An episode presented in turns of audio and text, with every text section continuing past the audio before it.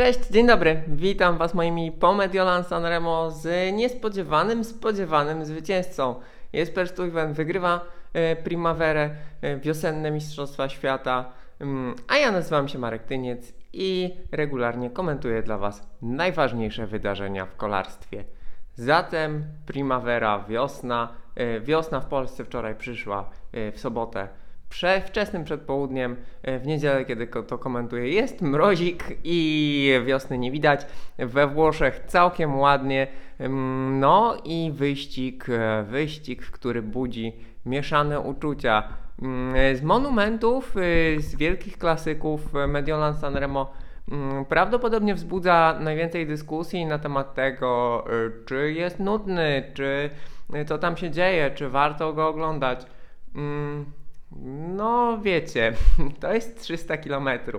E, pokazywanie tych 300 km w całości, oglądanie tych 300 km w całości. E, ja nie oglądam tego w całości. E, współczuję komentatorom, którzy muszą z tym walczyć. Tutaj naprawdę trzeba mm, bardzo dużo doświadczenia, wiedzy, wytrwałości, cierpliwości, żeby przegadać te prawie 7 godzin.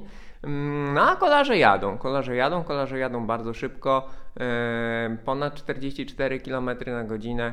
Mm, oficjalnie to było niespełna 300 km, wiadomo, że tam dochodzi start honorowy, dojazd do startu ostrego, więc zawsze wychodzi trochę ponad 300, ponad 300, tam Matthew van der Poel mm, zanotował na strawie 300, 307 km, kawał, kawał mapy do przejechania. No i co? No i Mediolan Sanremo, y, Anglicy mówią na to procesja, czy tam Włosi też mówią na to procesja, że to się jedzie, jedzie, jedzie. No ale żeby wykręcić te 40 prawie 5 km na godzinę, to nie jest tak powoli. Mm, to jest bardzo szybko, tak, oczywiście, i to ma zawsze wpływ na końcówkę. No i ta końcówka zawsze jest szalona. E, ja to porównałem na Twitterze do kina gatunkowego, bo kino gatunkowe Zawsze wiemy, co się wydarzy w kinie gatunkowym. Czy to jest horror, czy to jest y, film z Jamesem Bondem, czy to jest komedia romantyczna. Zawsze wiemy, co się wyda wydarzy. W zasadzie to czekamy na to, co się wydarzy, y, bo chcemy zobaczyć to jeszcze raz. Chcemy się dobrze bawić. Y, I bez względu na to, czy wiemy, jak się sprawa rozwinie, czy będzie jakiś twist, to będziemy mieli dobrą zabawę, jeżeli to jest dobrze Mm, zagrane i dobrze wyreżyserowane. I Mediolan Sanremo jest właśnie takim kolarskim kinem gatunkowym, e, bo ta końcówka z Cipressą i Poggio, e, ten suspens, czy dogonią, czy nie dogonią, kto zaryzykuje, kto nie, kto nie zaryzykuje, kto będzie czekał, dogonią, nie dogonią, e, to budzi emo wielkie emocje, tak? To kiedy oni już się zbliżają, kiedy przejeżdżają przez Cipressę, no, widać, że coś zaczyna się dziać, albo nie, ktoś kontroluje peleton, albo nie. E, potem jest Poggio i to już jest, to jest wybuch emocji. To jest wybuch emocji, kiedy pędzą na tych zjazdach, kiedy ktoś zawsze atakuje, tam ktoś zawsze atakuje, atakuje ktoś zawsze atakuje na tym płaskim. E, no i uf, i, i, dzieje się, tak? Jest ten finish, nawet jeżeli jest ucieczka, to ona zazwyczaj jest doganiana i ten celebrujący zwycięstwo tak naprawdę na zdjęciach ma już w yy, tle E, finiszującą grupę. Tak było, tak było w tym roku. No i mamy tego, mamy tego Espera Stuyvena. Świetny kolarz, naprawdę świetny kolarz, utytułowany specjalista wyścigów klasycznych. Y, on ma zaledwie, za, zaledwie 9 zwycięstw na swoim koncie. Ma ten monument Mediolan Sanremo i ma Bruki, ma Omloop y, i ma Kurne Bruxella Kurne. To jako całkiem młody chłopak w 16 roku, no zrobił duże wrażenie wtedy. Ma etapy, ma etapy, etapówki w Belgii, etapówek w Belgii. Mm, no, no i niby tyle, tak, ale y, to jest naprawdę, to jest naprawdę świetny kolarz y, i to nie jest zaskoczenie, że on wygrał. Oczywiście wszyscy patrzyli y, na wielką trójkę, na Vanderpoola, Van Aerta i Ala Filipa, mm, I oni też na siebie patrzyli, i to, że wszyscy tak na nich patrzyli, i to, że oni tak na siebie patrzyli, mm, to miało wpływ na, jakby na efekt y, całego i na rozstrzygnięcie. Myślę też, że to w jaki sposób były rozgrywane Strade Bianche, jak było rozgrywane e, Tirreno Adriatico, jak oni się tam ekstremalnie intensywnie ścigali. Ta cała narracja sezonu miała wpływ na to, jak został rozegrany ten najważniejszy do tej pory wyścig. E, i co tam się wydarzyło.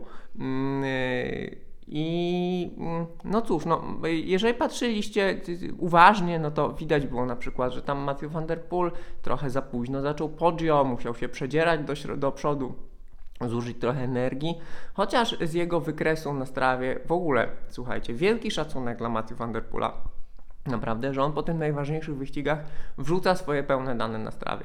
Z tętnem, z mocą, ze wszystkim. To się zdarza coraz rzadziej. E, drugim takim zawodnikiem z czołówki teraz, który wrzucił Mediolan Sanremo był e, Tom Pitcock. E, więc naprawdę, naprawdę szacun dla, dla Van Der Poola za to, że to robi, bo kolarstwo bardzo potrzebuje transparentności. No i to jest, to jest wyraz tej transparentności. Możemy się nie tylko ekscytować kosmicznymi watami, jakie Vanderpool y, kręci, ale też jakby konfrontować to z naszą wiedzą, z naszym doświadczeniem, ze wcześniejszymi, z wcześniejszymi dokonaniami innych zawodników. E, I to jest bardzo ważne, to jest bardzo cenne, dlatego y, tutaj naprawdę Vanderpool duży, duży plus dla, dla tego zawodnika, dla tej wielkiej gwiazdy.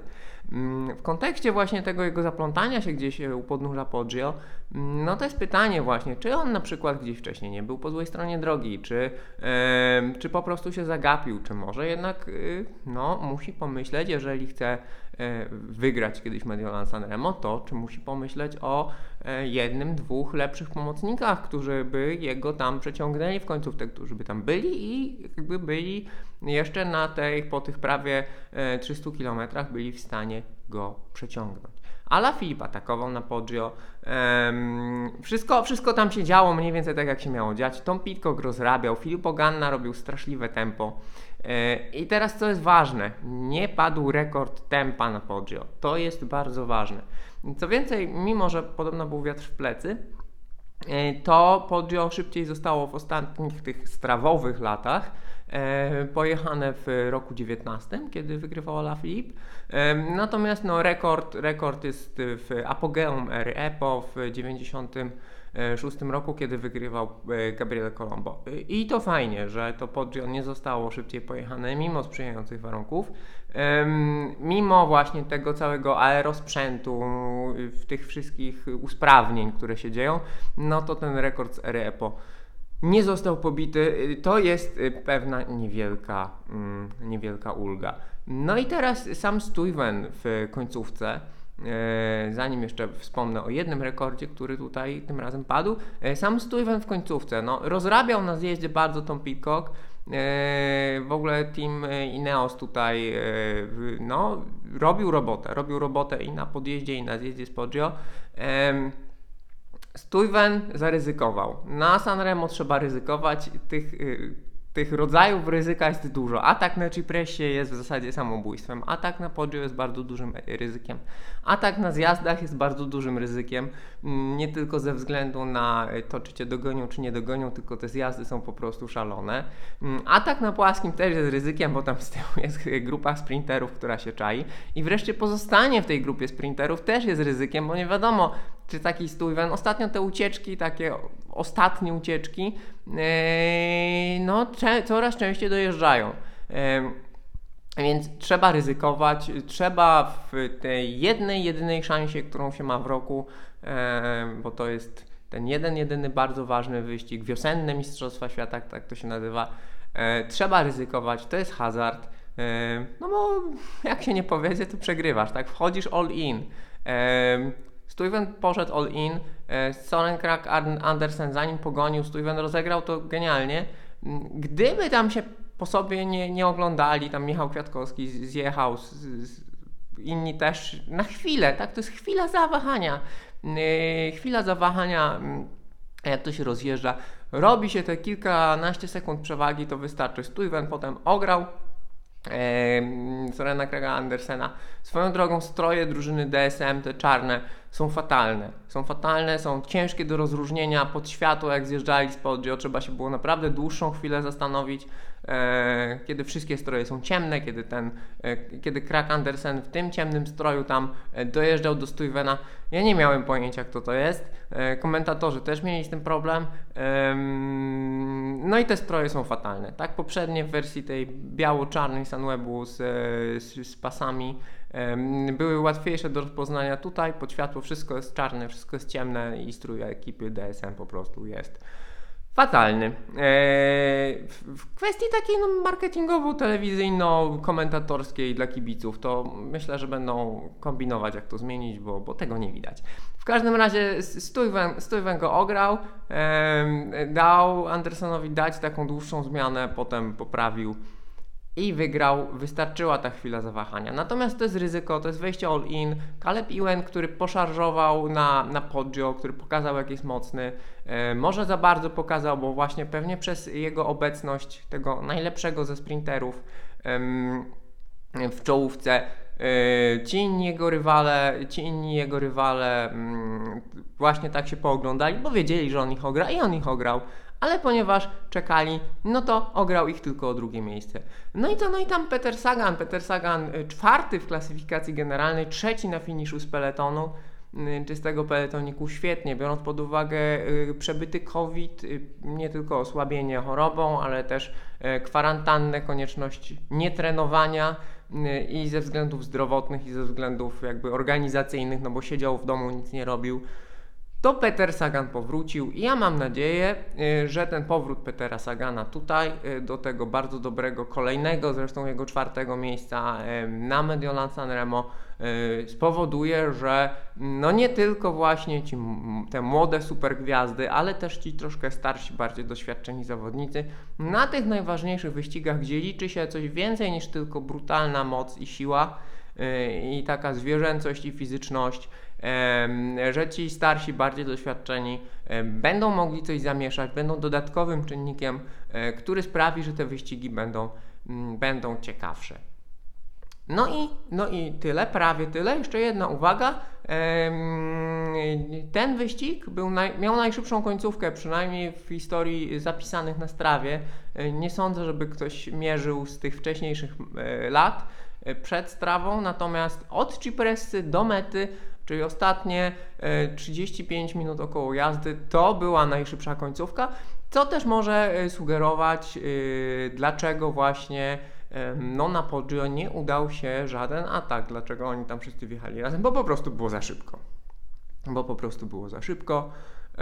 Świetny wyścig, mnie się bardzo podobał, mnie nie przeszkadza to, że długo, długo nic się nie dzieje, bo te ostatnie 40 minut rekompensuje wszystko i w tym wypadku zrekompensowało wszystko. Mnie się bardzo podobało. Wchodzimy w tryb wiosennych klasyków. Miejmy nadzieję, chociaż są podejrzenia, że Paryż-Roubaix zostanie e, przełożone, e, ale większość wyścigów, tych najważniejszych póki co się odbywa, będzie Katalonia, będą brukowane klasyki.